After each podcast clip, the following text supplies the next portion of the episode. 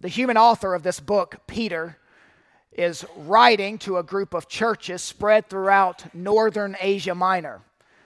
It's uh, an area of about 130,000 square miles, the land area about the size of California. Throughout the rugged topography, churches dot the landscape. These churches are all in the same geographical area, but they are vastly different. There are larger churches and smaller churches. Churches that are heavy Jewish with some Gentiles, and then some heavy Gentile churches with some Jews. There are churches in highly populated areas and churches in lowly populated areas. In other words, there are city churches and country churches. There are no two churches that have the exact same makeup, the exact same dynamics, or the exact same challenges. Yet Peter gives this diverse group of churches the exact same instruction. Under the inspiration of God, we understand that Peter didn't merely write for the health of those churches, this is also for the health of our church. What Peter longed to see in those churches is what we should long to see in our church. I would be leery. I would be leery of agencies or seminaries or networks that say we specialize in instructing urban church plants or country revitalizations, or we specialize in metropolitan areas or inner cities or, or farmlands. God, through Peter, says every church needs the same instruction, the same roadmap, the same strategic plan. All healthy churches do these things. Here's how Peter breaks it down. He says, There's healthy church relationships look like this. That's verse 22. Healthy church relationships look like this. Healthy churches do this with the Word of God. That's verse 23 through 25. Then we're circling back around. Healthy church relationships look like this, chapter 2, verse 1. Healthy churches do this with the Word of God, chapter 2, verses 2 through 3. You, you can easily pick out Peter's pattern, his back and forth, his A B A B. Peter's instructions for church health are simple people and a Bible, Christian people and a Christian Bible. Now, let's dig further into this pattern and pull out four instructions for a healthy church. Four instructions for a healthy church. First, a healthy church finds ways to show love to one another. I'm using the language of Scripture with that one another. A healthy church finds ways to show love to one another. Notice verse 22 having purified your souls by your obedience to the truth. Now, wait a minute. It seems like Peter is suggesting that believers are the ultimate agent in their salvation. The believer is the one who is purifying his soul. One popular paraphrase of this verse even says, Now that you've cleaned up your life. Now, we know that that, that is spiritually impossible and biblically inconsistent. So we must dig deeper. Peter uses purified in the perfect tense, which describes a past transaction, a completed state. Purified is speaking of conversion, salvation. This is what happens in the new birth. The obedience to the truth refers to faith in the gospel. The truth here is not abstract or general, for those of you NBA fans, the truth is not Paul Pierce. The truth is the gospel. And the closest parallel to 1 Peter 1:22 is Galatians 5:7, where Paul asks the Galatians, "You were running a good race. Who cut in on you and kept you from obeying the truth?" In the context of Galatians 5 in the entire letter to the Galatians, the truth means the gospel. Obeying the truth is another way of saying that you have attentively listened to the gospel and then submitted to its commands to repent and follow Christ. Now, I'll give you not a very common way to refer to salvation, but it is a way. It's the way that Peter uses here. Uh, churches He say, churches, your souls were purified by submitting to the claims of Christ. You've been obedient to the gospel and its claims, verse 22, for a sincere brotherly love. You, you can summarize everything before the word for as saved. You, you've been saved. What's the next word? You've been saved for. Peter is grounding the call to love in their conversion. Now that you have purified your souls by your obedience to the truth, love. If you have obeyed the summons of the gospel, then your life should be marked by a sincere brotherly love. One of the purposes for which these people were converted was to love the brethren. Two descriptions of this love sincere and brotherly. You have to have a sincere love of others in the congregation. That's a love that's not determined by beauty or desirability. That's a genuine desire to treasure and value those with whom you worship with on Sundays. It's a sincere love, but it's also a brotherly love. It's in the Greek, the word phileo, where we get our word Philadelphia. It's why they call Philadelphia the city of brotherly love. You are to have a brotherly love for those in the church. Not a calculating love, but a natural love, acting with, with no thought of gaining something in return. When's the last time you've done something for someone in this church without expecting anything in return? When's the last time you've gone out of your way to love and treasure someone in this local assembly? And it was so natural to you that you didn't even have to think about it. John R. Stott said, Christian love is born as Christians are born. It's natural. Jesus spoke about how we would have a love for other Christians when we become a Christian. Paul says to the church at Thessalonica, Now concerning brotherly love, you have no need for anyone to write to you, for you yourselves have been taught by God to love one another. You have this brotherly love because you belong to a family, and this family is going to last forever. The fourth century Roman emperor, Julian the Apostate, once remarked that Jesus had successfully implanted in the Christians the belief that they were related. Verse 22 Love one another earnestly from a pure heart. Verses 22 through 25 are actually one sentence in the Greek, but the entire sentence is governed by one verb.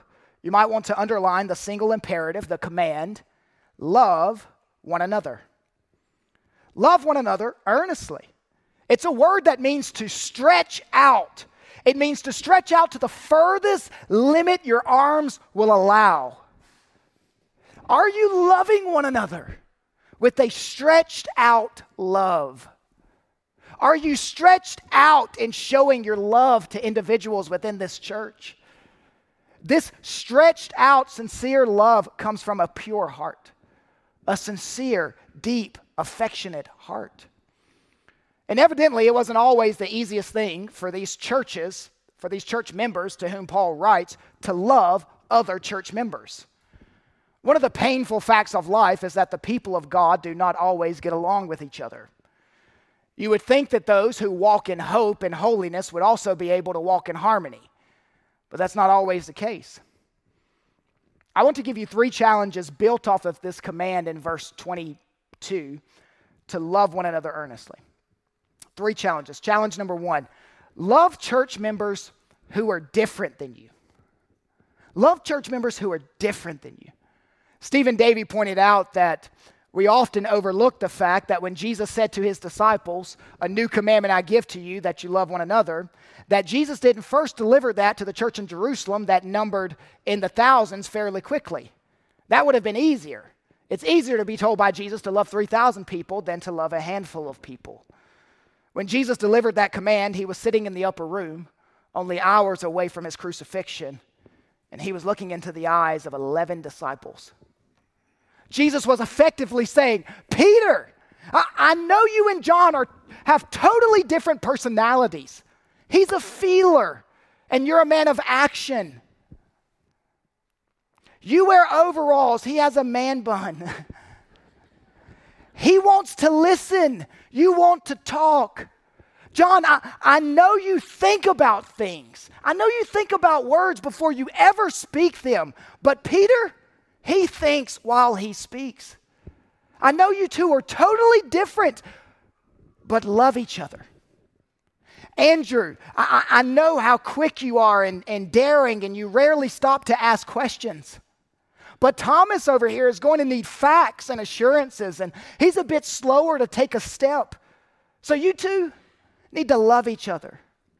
Simon the Zealot, I, I know you hated the Roman overlords, and, and any Jew who betrayed Israel was your deeply felt enemy.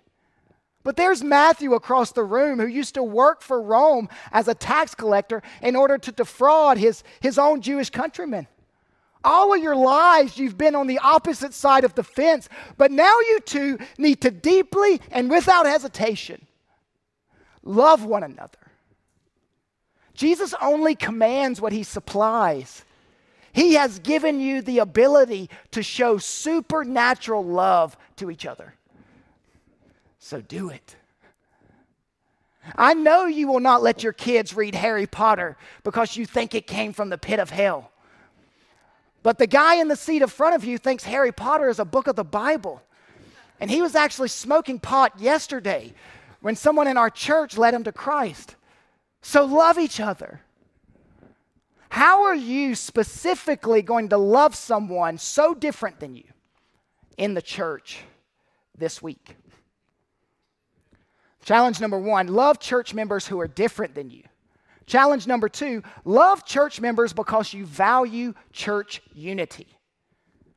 Peter is writing and he's aiming for healthy Christian churches in northern Asia Minor.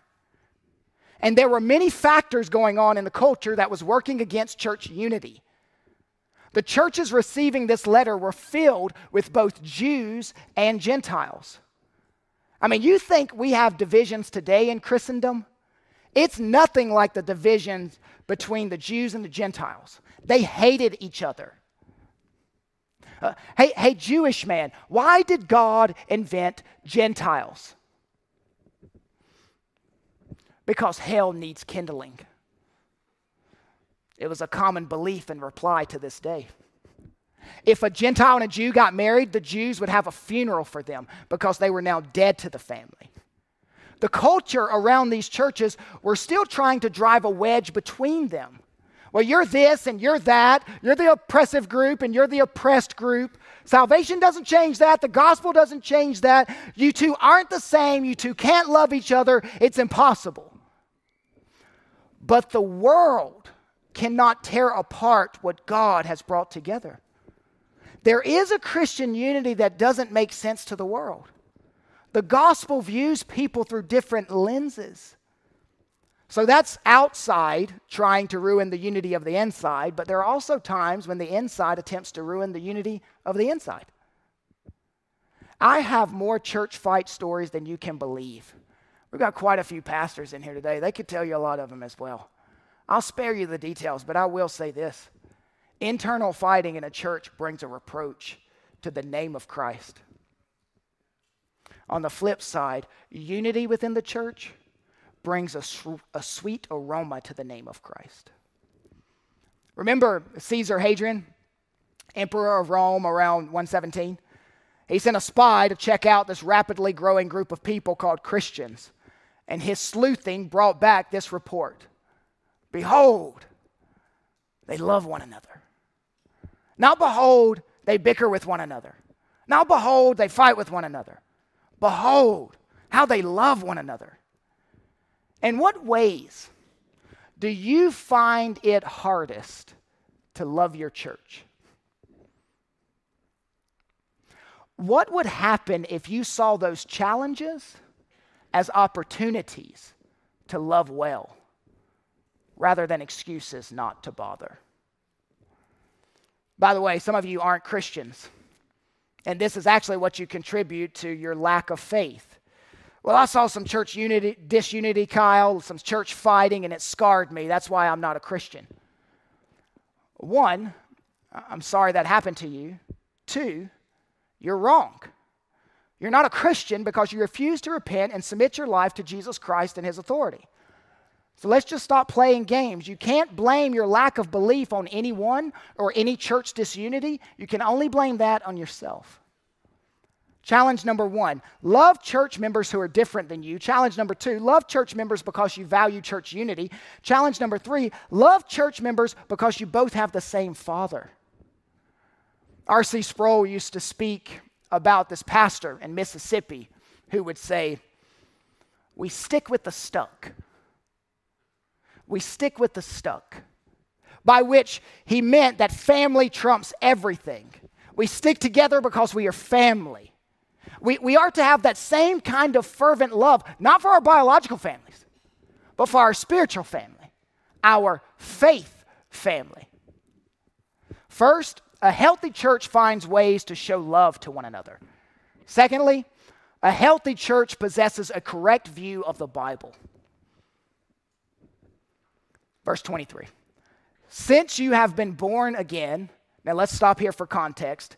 Love other Christians in the assembly since you have been born again. Love other Christians since you've been born again. See Peter digging and rooting the command in your salvation once again. Since you have been born again, not of perishable seed, but of imperishable, through the living and abiding Word of God. This is the saving seed of the gospel. We have supernatural love in verse 22, we have supernatural seed in verse 23. Now, let's compare God's seed with first human seed and then grass seed. With human reproduction, going back to um, high school here with human reproduction, there are millions of seeds released from the male, even though it only takes one seed to fertilize an egg. And it may seem like a waste, but in the economy of God, it is not, because God knows how weak the human seed is. It is corruptible and perishable.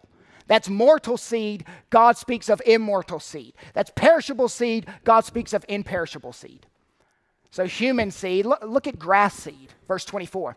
For all flesh is like grass, and all its glory like the flower of grass. The grass withers and the flower falls. The word of God is not like grass or flowers. They flourish for a moment and, and give a joy that lasts for a moment. It's, it's splendid for a season, but it's short lived. The readers knew well the grass in the Middle Eastern countryside, they saw it come and go. Peter is hammering away at the permanence of God's word. Church, this is what I've been preaching to you something that will last forever. Whenever I preach the Bible to you, I'm giving you something that doesn't have an expiration date. It will work for all ages and all cultures. Martyn Lloyd-Jones quipped, The Bible out of date? The Bible alone is up to date. Everything else is temporary. Now, before moving on to verse 25, I must say this about verse 24. Peter is quoting Isaiah chapter 40, verses 6 through 9. Peter loves to quote the Old Testament. Uh, Peter rewrites words that were written over 750 years before. And, and what is happening in Isaiah 40 when these words were originally penned? Well, contextually, Isaiah 40 comes on the heels of a prophecy that said God's people would go into exile. Babylon will ruin them. In Isaiah, there's been 39 chapters of woe, sorrow, and terror. God's people are broken. In fact, the detailed prophecy nearly killed the prophet Hezekiah, it destroyed him. He eventually recovered, and then in chapter 40, it reads, Comfort. Actually, two times. Comfort, comfort I bring. God's people were in need of comfort, and Peter chose this portion of Isaiah to bring comfort to his own exilic community of Christians. Peter does not hesitate to redirect covenant language first addressed to Israel in exile and now to his first century Christian readers in Asia Minor. Peter fully recognizes that God's message to 6th century Israel stands as, God, as Christ's word to first century Christians. Isaiah said to God's Old Testament people Babylon will be temporary, they will be like grass. It will seem like they are permanent, but only my word is permanent. Peter said to God's New Testament people with the same verses the Roman Empire will be temporary. All that glitter, pomp, and power will die out. It seems like from every appearance they are permanent, but don't ever forget only my word is permanent. This too shall pass, Peter says to discourage Christians. Let's play a game. See if you can finish this lyric. I know that scares you, especially the elders. Like, is he gonna? Is he quoting a, a rap song again? Um, let's see if you can finish this lyric. When peace like a river attendeth my way, when sorrows like sea billows roll, whatever my lot, thou hast taught me to say, it is. Yes, it is well, it is well with my soul. What I just did to you is what Peter did to his readers. He only quoted part of chapter 40, but that's all that was needed. They could finish the rest. Behold your God. The rest of the chapter speaks about the rescuing power of God.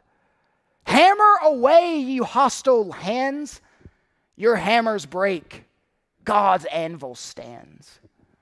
Verse 25 But the word of the Lord remains forever. And this word is the good news that was preached to you. You have, you have got to hear this because it's the philosophy behind our church. The activity of God's word brings life. If you want to grow weeds, do nothing. If you want to grow fruit, plant seed. First, a healthy church finds ways to show love to one another. Secondly, a healthy church possesses a correct view of the Bible. Thirdly, a healthy church rids itself of certain behaviors. Verse 1 So put away all malice and all deceit and hypocrisy and envy and all slander. Eugene Peterson paraphrased this verse So clean house Make a clean sweep of malice and pretense and envy and hurtful talk. The words here, put away, are actually a word picture. It was used of someone who takes off his soiled, dirty clothes and lays them aside. Peter gives you a list of things to tear off and leave on the ground behind you. Literally, it's rid yourself of these things. Rid yourself of, here's the list malice, deceit, hypocrisy, envy, slander.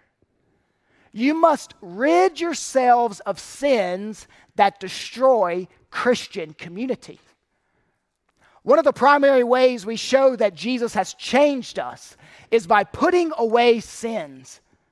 Genuine faith brings a change in behavior. The sins that Peter names are not the gross vices of paganism but rather community destroying vices so often tolerated by the church. First, he says malice. Malice is a malicious term. It's what happens in your heart when you harbor bad blood, when you nurse the grudges, when someone says something to you that damages you deep down, that you feel attacks you at your core. Be careful not to develop malice toward that parent or that coworker or that spouse or that church member. Be gracious, not malicious. Malice, deceit. The word deceit encompasses everything from flat out lying to crafty manipulation. Deceit is lying to, devo- to avoid a hard conversation. Well, well, it caught me off guard and I didn't know what to say. No, you lied because lying is in your heart. Christians, rid yourself of deceit. When a Christian lies, that should be a big deal. If anyone claims to be a Christian but frequently lies, I think you need to question your salvation. Deceit is something you put off as a Christian. Now, deceit is, is often also a lot minor in the sense that it's, it's also crafty trickery, manipulating people. Oh, you may not lie outright, but you know what to say to get your way. That's civilized deceit. And you need to rid yourself of it. It's corrosive to your soul. Next on the list, hypocrisy. In antiquity, in Peter's day, there were actors and actresses who wore masks. The mask had an expression painted on it. It could be a frown or smile, but the true feelings of the actors could be hidden behind the mask as they played a part on stage. That's the whole word picture behind the word hypocrisy. Don't wear a mask. Put off spiritual insincerity. Don't play act. One Greek scholar explained this word to refer to someone who meets you with a face which is different from their heart. Next, envy. Some of you are like, Kyle, I brought a friend today. Good. Good. Next, envy. Joseph Epstein wrote a book simply entitled Envy, published, published in 2003 by Oxford University Press. Joseph Epstein, not to be confused with Jeffrey Epstein that's been in the news, he was a wicked man. Joseph Epstein was a novelist. In the book, Joseph confessed that his childhood was filled with envy. He wrote, I envied boys with wealthier parents. I envied kids who were smarter, more popular than me. I envied boys who were more attractive to the girls. I envied guys who were better athletes, who seemed more at ease in the world.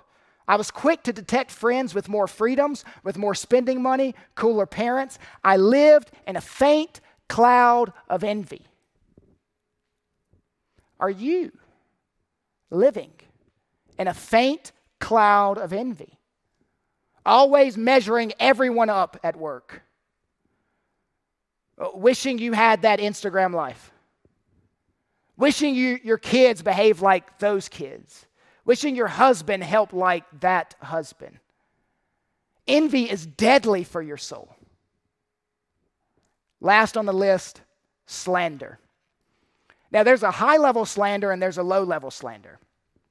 Uh, Doriani pointed out that in the Middle Ages, Europe had basically one church, but many reform movements. And when a reformer became too popular or powerful, church officials typically accused the reformer of financial corruption or unchastity in order to undermine the reformer's credibility. It's high level slander. But the church often faces low level slander, disparaging talk, I want to make you look bad by making me look good. It's a, it's a whisper behind someone's back. Gossip and slander are perhaps the most acceptable sins in the church. Slander is incompatible with your new birth. Incompatible. In our old natural condition, the Bible says we were followers of Satan. And Satan's name means slanderer. The vocation of, of Satan is to slander Christ, to slander his church, and to slander his people. If you enjoy slander, your father may be the slanderer. Slander stunts your growth and harms the unity of the body. Only speak what builds up, not tearing down. Now, notice the word all in verse 3. In verse 1. It's repeated three times all malice, all deceit, all slander. Paul wrote nearly the same command to believers in Ephesus with these words.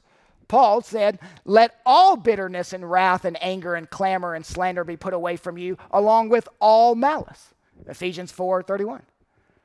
The Christian who is growing in holiness comes, and don't you know this to be true? The Christian who is growing in holiness comes to hate all the more the old, dirty, soiled clothing. First, a healthy church finds ways to show love to one another. Secondly, a healthy church possesses a correct view of the Bible. Thirdly, a healthy church rids itself of certain behaviors.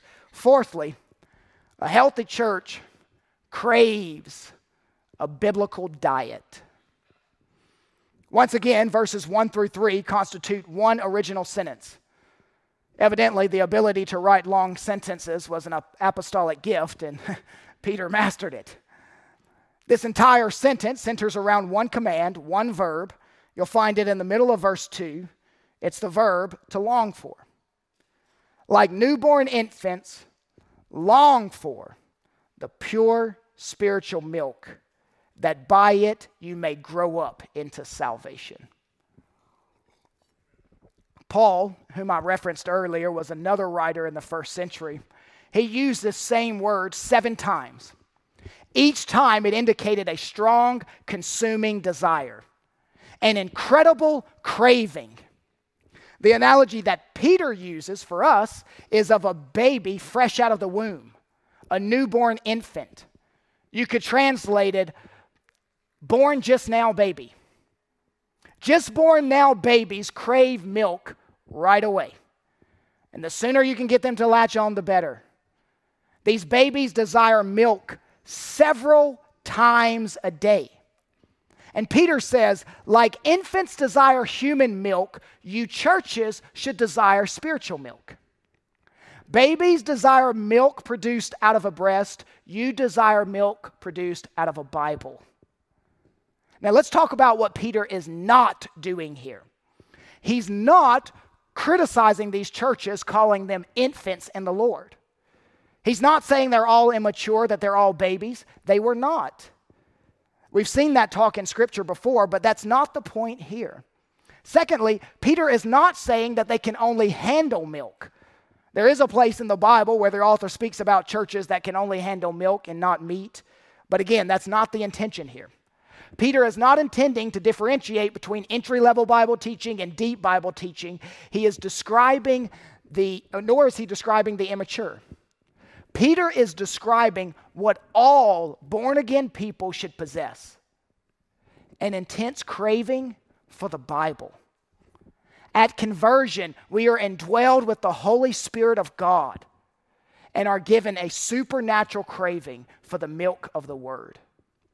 The Bible is described as milk. There are, there are two adjectives to further describe this milk pure and spiritual. The ESV translators use those two words, pure and spiritual, to get across the meaning of one Greek word. This milk is pure, it's uncontaminated, it does not possess the properties to harm you. There are no imperfections or flaws with this milk. It isn't diluted or mixed with error. This word pure is commonly used in that day for, or was commonly used in that day for uh, corn, wheat, honey, and, and other milks. Consumers in antiquity were well aware that milk could be contaminated. The Bible is unadulterated, uncontaminated spiritual milk. The text says, By this milk you grow up into salvation. Peter uses a passive verb, which is really important to understand. You're not making yourself grow up in the faith. The Word of God is bringing about growth in your life. God's Word will grow you. Your lack of growth is directly connected to your lack of study in the Word. But how does a healthy church come about craving a biblical diet? How does a healthy church come about craving a biblical diet? Well, there are three ways. First, your palate needs to be disciplined for this milk. Your palate needs to be disciplined for this milk. You're feasting on some kind of milk right now. Your palate craves some type of contaminated milk. When I first stopped eating McDonald's, my pat years ago, my palate would crave a Big Mac with the secret sauce. After a while of eating more nutritious foods, I randomly decided to taste a Big Mac again. After one bite, I had to quit. It was disgusting to me. My palate had changed. The gospel gives you new taste buds, and one of them is for the Bible. If you get up and start your morning with your phone instead of your Bible, you are poisoning your soul for the duration of the day. There's no way you can take all of that in and be healthy. Well, well, Kyle, I can't figure out why I have so much anxiety. I can't figure out why I'm so sluggish. Friend, I can. You're consuming spiritual Big Macs all day long, and it's messing with you. By the way, it, it takes a while for you to go from sick to healthy. You don't stop eating Big Macs and immediately never desire them again. You have to overrule your palate until your palate can be trusted, until your palate desires the right thing. Discipline your palate. You, you are responsible for developing an appetite for the word. You control much of the craving you possess for spiritual nourishment. Possess a holy discontentment with your current palate. The more you read the word, the more you will say, It tastes fantastic. It makes me want more. Your palate needs to be disciplined for this milk. Your mind needs to be trained how to eat this milk. Spiritual milk is not high on the world's list of dietary pleasures. Church, you know this. The world isn't going to help you on that journey. They aren't going to encourage you to eat this milk. They are not going to make time for you to eat this milk. They're not going to train you how to eat this milk. If you stop feeding on the word, you will stop growing. Just like a baby needs milk to grow, you need milk to grow. Here's a, here's a recommended book for you. Nate Pickowitz, uh, How to Eat Your Bible. My wife is reading it now, and one of our, our middle boys, Stafford, picked it up and read the cover, and he was very confused. Mom, is this a book about eating the Bible? That's weird. Why would you eat pages of the Bible? Well, it's not your belly eating, it's your mind eating the words. It's your soul eating the words. Your palate needs to be disciplined for this milk. Your mind needs to be trained how to eat this milk. Your heart needs to be convinced this milk is needed.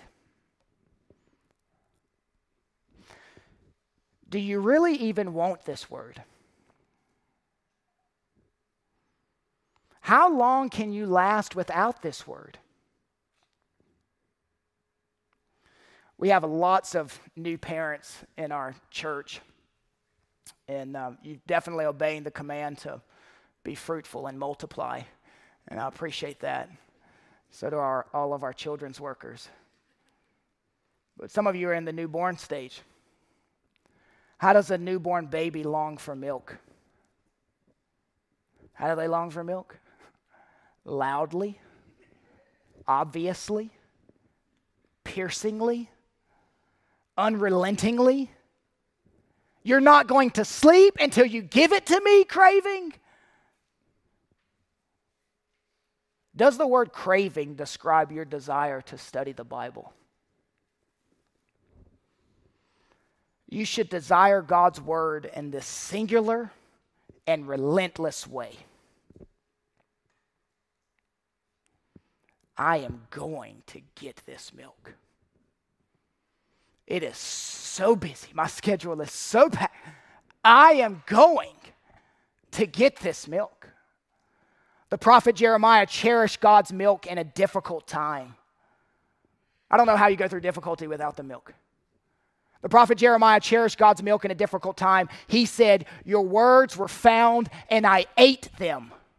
Your words became for me a joy and a delight of my heart.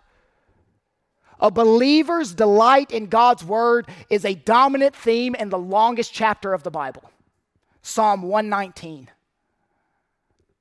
John Wesley, the founder of Methodism, by the way, he's rolling over in his grave at what the Methodist Church has become today. Wesley's in heaven, so he, he can't roll over in his grave, I guess, but um, he would not be able to recognize his own denomination anymore.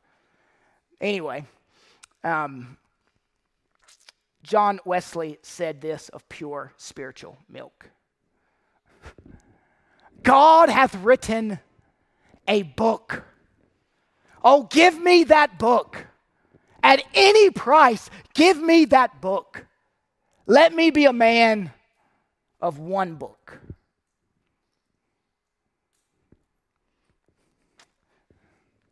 Can you finish this for me? An apple a day will keep the. That's an excellent Bible verse. It's, uh, it's not. Um, an apple a day will keep the doctor away. You've heard that. Milk throughout the day will help keep sin away. I know it's been ingrained in your psyche to only eat the word once a day, but eat it all throughout the day. There was an organization that surveyed 400,000 people. The organization, um, the name was Back to the Bible. And of these 400,000 people, those who read the Bible four plus days a week, so that's four days, five days, six days, seven days, those who read the Bible four plus days a week were 407 407% more likely to memorize Scripture, 228% more likely to share their faith. Those who read the Bible were 59% less likely to view pornography, 30% less likely to struggle with loneliness. There is something supernatural about this word that helps us mature in the faith. Verse 3 If indeed you have tasted that the Lord is good. Would you, would you notice the first word in verse 3? If. This is not an if to sow doubt. The word if is a first class conditional participle, which is, should be understood to mean if and since this is true. So, if and since this is true. And there's a play on words in the verse that I, that I really like.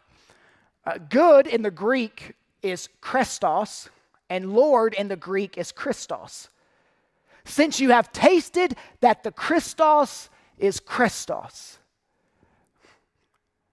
Since you have tasted that the Lord is delicious. Of all the sensory metaphors, tasting is the most intimate and the only one that involves ingestion. Seeing God, hearing God, even touching God does not carry the powerful connotations that tasting does. Again, not surprisingly, Peter is quoting the Old Testament. He's quoting Psalm 34. We sing a song based off of that psalm. Oh, taste and see that the Lord is good. Have you tasted in the Word of God that the Lord is good? Have you tasted? Thank you for listening to this resource of Faith Family Church. We gather on Sundays at 495 Hugh Hunter Road in Oak Grove, Kentucky, and are a short drive from Fort Campbell and Hopkinsville, Kentucky, as well as Clarksville, Tennessee. For more information, visit our website, myfaithfamilychurch.com.